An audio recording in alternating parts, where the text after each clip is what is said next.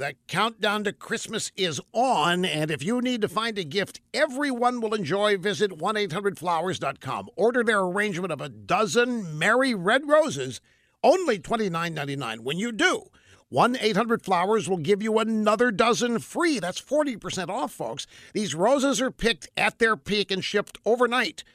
Go to 1-800-Flowers.com slash rush. That's 1-800-Flowers.com slash rush. When President Trump rescinded the unconstitutional amnesty that Obama granted to so called Dreamers, Democrats hit the ceiling. But if you remember, Trump delayed his action from taking effect until the spring to give Congress time to come up with a fix. Now, at the time, Democrats were so mad that they said they'd shut the government down at the end of the year if a fix wasn't in place.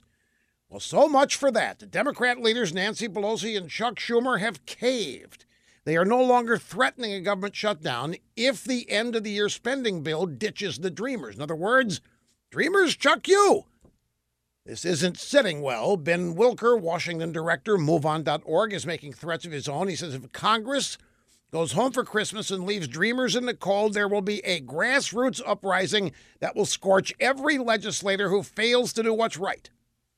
Well, get that flamethrower ready out there because the dreamers can only keep dreaming. Democrats have thrown them under the coyote bus again. In fact, I have a message for you, dreamers. In order to be heard by all, I'll first deliver it in a little Spanish lingo. Querido dreamers, el Partido Democrata te vendió. Translation Dear dreamers, the Democrat Party has sold you out like they were always going to. Feliz Navidad. Feliz Navidad.